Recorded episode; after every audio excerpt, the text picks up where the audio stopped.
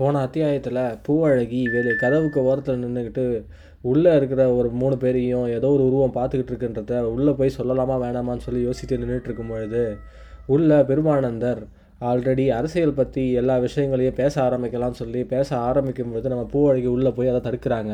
அந்த நேரத்தில் பெருமானந்தர் அவன் இங்கே இருக்கிறது நமக்கும் நல்லது சொல்லி இருட்டில் ஒழிஞ்சிக்கிட்டு இருக்க அந்த உருவத்தை அப்பனே இப்படி வா இங்கே யாரும் ஒழிஞ்சிட்டு இருக்க தேவையில்லன்னு சொல்லி கூப்பிட்றாருங்க. வாங்க அடுத்த அத்தியாயத்தில் என்ன நடக்குதுன்னு பார்ப்போம்.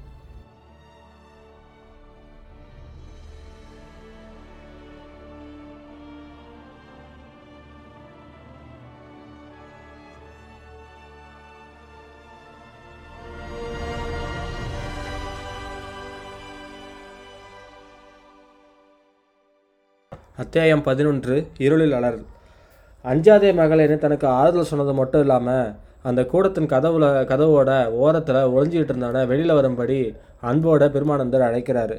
அந்த நேரத்தில் பூவழகி பெருமூச்சு வாங்கிக்கிட்டு பூவழகி அப்படியே அடிகளை பார்த்தபடி நின்றுடுறாங்க பெருமானந்தரோட விஷம சிரிப்பினால் ஏற்பட்ட கோவத்தினால கத்திக்கிட்டு இருந்த இளஞ்செழியனும் மறைவில் இருந்த ஒரு உருவத்தை பெருமானந்தர் சுட்டி காட்டினதும் அவன் பேச்சை அடியோட நிப்பாட்டிடுறான். ஆனால் இந்த ரெண்டு பேரை தவிர அந்த ரூமில் இன்னொருத்தவங்க இருந்தாங்க யவனராணி. அவங்க மட்டும்தான் வந்துட்டு இதுக்கு எந்த ஒரு ரியாக்ஷனுமே இல்லாமல் உள்ள நின்றுட்டு இருந்தாங்க. அதிகமாக உணர்ச்சி வசப்பட்டதுனால பூவழகியும் இளஞ்செழியனும் ரெண்டு பேரும் பேசிக்கிட்டு இருக்கப்ப பூரண கவசம் அணிஞ்ச ஒரு மனுஷன் உள்ளுக்குள்ளே நுழைஞ்சி அந்த இடத்த ஒழிஞ்சிக்கிட்டு இருக்கிறத பெருமானந்தரும் யவனராணியும் அவன் வாயிற்குடத்தை தாண்டுவதற்கு முன்னையே பார்த்துட்டாங்க. ஆனால் நம்ம யவனராணி கிளப்பி விட்ட சர்ச்சையினால் பூவழகியும் இளஞ்செழியும் சண்டை பிடிச்சிக்கிட்டப்ப ரெண்டு பேருமே வந்துட்டு இதை மறந்துட்டாங்க. உள்ளே வந்த உருவத்தை கவனிக்க மறந்துட்டாங்க. ஆனால் அந்த நேரத்தில் நம்ம பெருமானந்தரோட கண்கள் திடீர்னு சொல்லி பளிச்சிட்டதை யவனராணி பார்க்குறாங்க பார்த்தபோது தான் உள்ளே வந்த உருவத்தை அவங்களும் அவங்களோட கண்ணால் பார்க்குறாங்க பார்த்தது மட்டும் இல்லாமல் நம்ம பெருமானந்தர் உள்ளே வந்ததுனை கொஞ்சம் கூட சட்டை செய்யாமல் அடுத்து மேற்கொண்டு பேசலாம்னு சொல்லி பேசிக்கிட்டு இருக்காருங்க. இதனால் யவனராணிக்கு இந்த மனுஷன் சாதாரண மனுஷர் போல தெரியலேன்னு சொல்லி கொஞ்சம் புன்முறுவல் செஞ்சுக்கிட்டாங்க. ராணியோட புன்முறுவல் கண்ட நம்ம பெருமானந்தர் பரவாயில்ல இந்த யவன பொண்ணு நம்மளை இப்போயாவது கொஞ்சம் பெருமையாக நினைக்கிறாளேன்னு சொல்லி கொஞ்சம் பெருமிதம் அடைஞ்சாலும் அந்த ஒளிஞ்சிக்கிட்டு இருக்கவனை அப்பனே இப்படி வா. அடியவன் மடத்தில் யாரும் ஒளிந்திருக்க வேண்டிய அவசியம் இல்லைன்னு சொல்லி மீண்டும் அழைக்கிறாரு. ஆனால் உள்ளே இருக்கிறவர் முதல் அழைப்பை ஏற்காவிட்டாலும் இரண்டாம் அழைப்பை ஏற்காம அந்த மறையில் ஒழிஞ்சிட்டு இருக்கிறதுனால ஒரு பிரயோஜனம் இல்லைன்னு சொல்லி வெளியில் வராருங்க. ஆனால் அவன் கூடத்துக்கு வந்த தோரணையை பார்த்து இளஞ்செழியன் மட்டும் இல்லை பூவழகியும் பிரமித்து தான் போனான். எதனாலன்னா திருட்டுத்தனமாக உள்ளே நுழைஞ்சிட்டமேன்னு சொல்லி ஒரு பயமோ இல்லாமல் அதாவது கண்டுபிடிக்கப்பட்டுட்டோமோ அப்படின்னு சொல்லி ஒரு கிளியோ இல்லாமல் ராஜ நடை போட்டு அவன் பக்கத்தில் வந்தாங்க.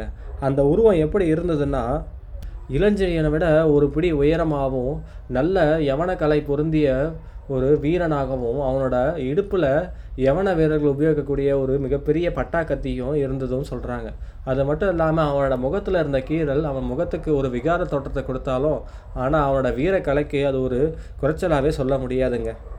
ஏதோ கடமையை செய்யறதுக்காகவே அடிகளோட மடத்தில் நுழைஞ்சவன் போல அந்த கூடத்தில் அந்த மூணு நான்கு பேருக்கும் மத்தியில் வந்து அந்த உருவத்தில் இருக்கவன் நின்னாங்க. ஆனால் அவனை பார்த்ததுமே அவன் நம்மளோட படைத்தலைவன் அவனோட இடுப்பில் இருக்க கத்தியில் கை வைக்க போக வேண்டாம் படைத்தலைவரே சண்டைக்கு ஆசிரமம் இடமில்லை. நமக்கு வேண்டியவர்களை நமக்கு கத்தியால் தாக்குவது முறையும் அல்ல அப்படின்னு சொன்னார். அதனால் இளஞ்செழியை கொஞ்சம் அதிசயித்தாலும் என்ன நமக்கு வேண்டியவரா? இவர் எப்படி நமக்கு வேண்டியவராவார்? அப்படின்னு சொல்லி பூ அழகி கேட்குறாங்க எனக்கு புரியவில்லை குழந்தாய். படைத்தலைவர் நமக்கு வேண்டியவர் உமக்கு வேண்டியவர் என்று சொல்லும். சரி சரி அப்படியே வைத்துக்கொள்ளும் அடியவனுக்கு வேண்டியவர் படைத்தலைவர். படைத்தலைவருக்கு வேண்டியவள் ராணி. அந்த நேரத்தில் நம்ம இளஞ்செழிய அடிகளே மீண்டும் ஆரம்பித்து விட்டீர்களா? உங்கள் சொரூபத்தை காட்ட அப்படின்னு சொல்லி சொல்கிறாரு ஆனால் அடிகள் அடுத்த சொற்கள் படைத்தலைவனை இன்னும் கோபமாக அதிகமாக இருக்குது இதில் ஆத்திரப்படத்துக்கு என்ன இருக்குது தலைவரே? அப்படின்னு பெருமானந்தர் கேட்க அதுக்கு ராணி எனக்கு வேண்டியவர்கள் உங்களுக்கு எப்படி தெரியும்?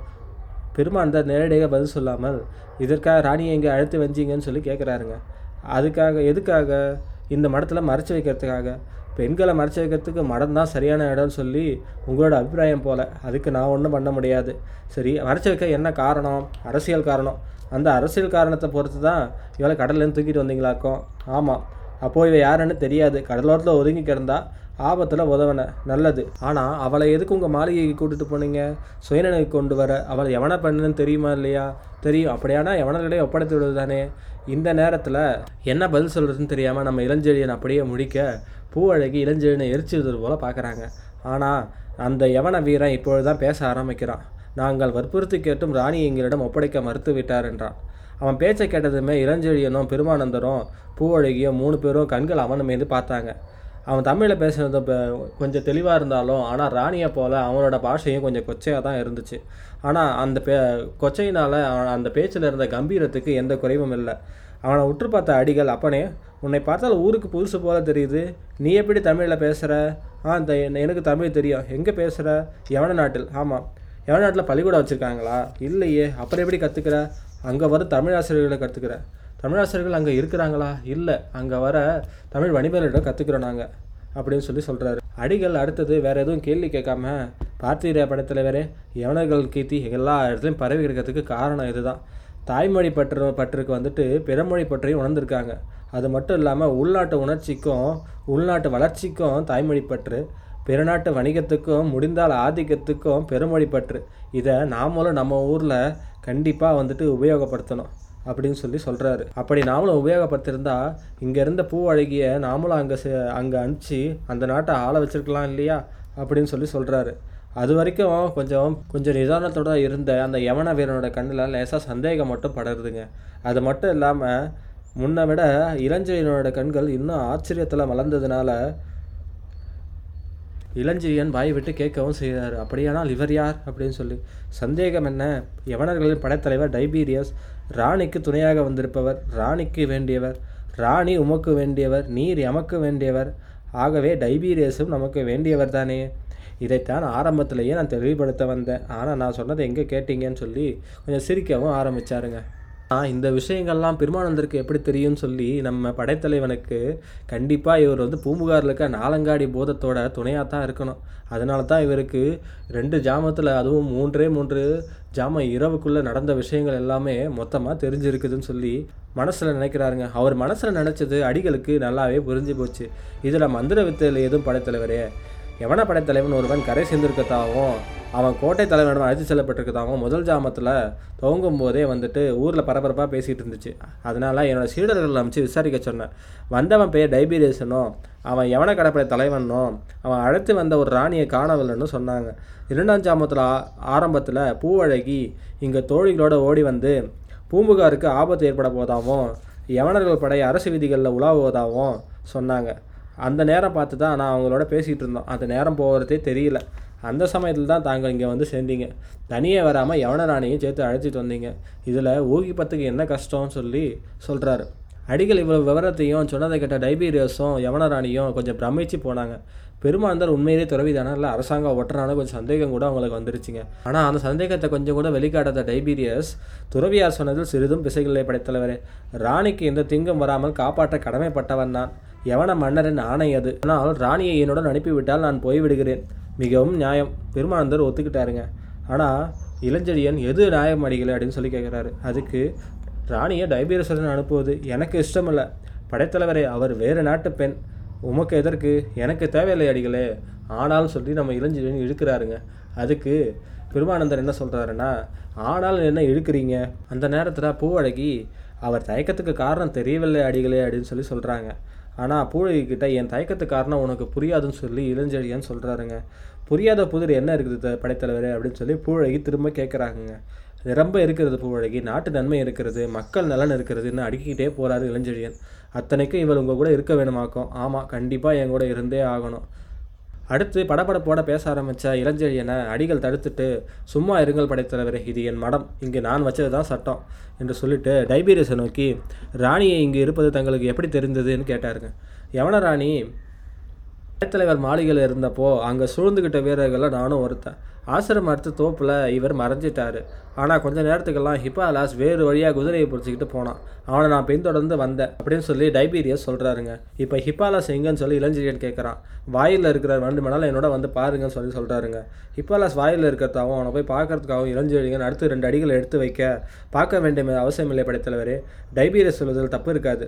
என்னை கூறிட்டு டைபீரியஸ் கிட்ட ராணியையும் பார்த்து நீங்கள் அவளை கூட்டிக்கிட்டு கிளம்புங்கன்னு சொல்லி சொல்கிறாருங்க அது மட்டும் இல்லாமல் நம்ம படைத்தலோட நடவடிக்கைக்கு மன்னிப்பும் கேட்குறாரு கனல் கக்க இளஞ்செழியனோட பார்வையை சிறிது லட்சியம் செய்யாத டைவீரியஸ் ராணி வாருங்கன்னு சொல்லி அழைச்சிக்கிட்டு அங்கேருந்து போக பார்க்குறாருங்க அந்த நேரத்தில் யவன ராணி பெருமானந்தர ஒரு சந்தேக பார்வையும் இளஞ்செழியனை பார்த்து ஒரு இளன சிரிப்பும் சிரிச்சிட்டு யவனராணி அங்கேருந்து கிளம்புறாங்க.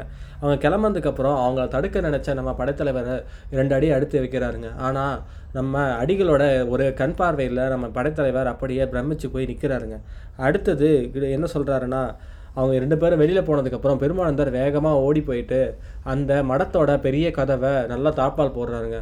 போட்டுட்டு அறையில் இருந்த ஒரே ஒரு விளக்கையும் ஊதி அடைச்சிட்டு படைத்தலைவரே பூழகை கையை நல்லா கெட்டியாக பிடிச்சிக்குங்கன்னு சொல்லி சொல்கிறாருங்க அது மட்டும் இல்லாமல் அவர் அடுத்து என்ன பண்ணுறாரு எதுக்காக இவ்வளோ சுறுசுறுப்பாக எல்லா வேலைகளும் பார்க்குறாருன்னு புரியாத நம்ம இளஞ்செழியனும் பூவழகியோட கையை வெட் கெட்டியாக பிடிச்சிக்கிறாருங்க. பிடிச்சிக்கிட்டே நம்ம படைத்தலைவர்கிட்ட பெருமானந்தர் சொல்கிறாரு அப்படியே என்ன பின்தொடர்ந்து வாங்கன்னு சொல்லி சொல்கிறாரு மெல்ல அடி மேலே அடி வச்சு அடுத்த அறைக்கு பின் கூடத்தில் இருக்கிற ஒரு இடத்துல போயிட்டு ரெண்டு பேரும் நிற்க வச்சுட்டு இங்கேயே இருங்க ஒரு நிமிடத்தில் வந்துடுன்னு சொல்லிட்டு அங்கேருந்து போகிறாருங்க ஆனால் எதுவும் புரியாத நம்ம இளஞ்செழியன் அடிகளேன்னு சொல்லி பேச ஆரம்பிக்கிறாரு. பேச வேண்டாம் படைத்தவரே பேராபத்து நம்மளை சூழ்ந்திருக்குது முதல்ல இதுலேருந்து தப்புவோம். பிறகு இந்த பேச்செல்லாம் வச்சுக்குவோம் அப்படின்னு சொல்லி சொல்கிறாரு ஆனால் அவர் சொல்லிட்டு இருக்கும்போதே வீல்னு ஒரு பெரிய அலறல் சத்தம் அந்த காடு அந்த மண்டபம் அவங்க இருக்கிற கூடம் எல்லாத்தையும் கிழிச்சிக்கிட்டு கேட்குதுங்க இத்துடன் பாகம் பதினொன்று இருளில் அலறல் முடிவடைகிறதுங்க. அடுத்த பாகத்தை சந்திக்கலாம். நன்றி ந- வணக்கம் நண்பர்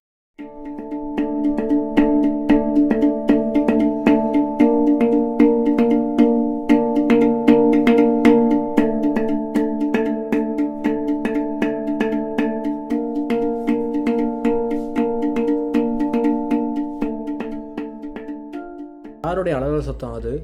ஆசிரமத்துக்குள்ளே இருந்த பெருமானந்தர் இளஞ்செழியன் பூவழகி மற்றும் அவங்களோட தோழிகளுக்கெல்லாம் என்ன ஆச்சு? வெளியில் நின்றுட்டு இருந்த ஹிபாலாஸுக்கு என்ன ஆச்சு? வெளியில் போன டைபியரோஸ் எவனரானையும் அடுத்து என்ன பண்ணாங்க அப்படின்றதெல்லாம் நம்ம அடுத்த பாகத்தில் பார்க்கலாங்க.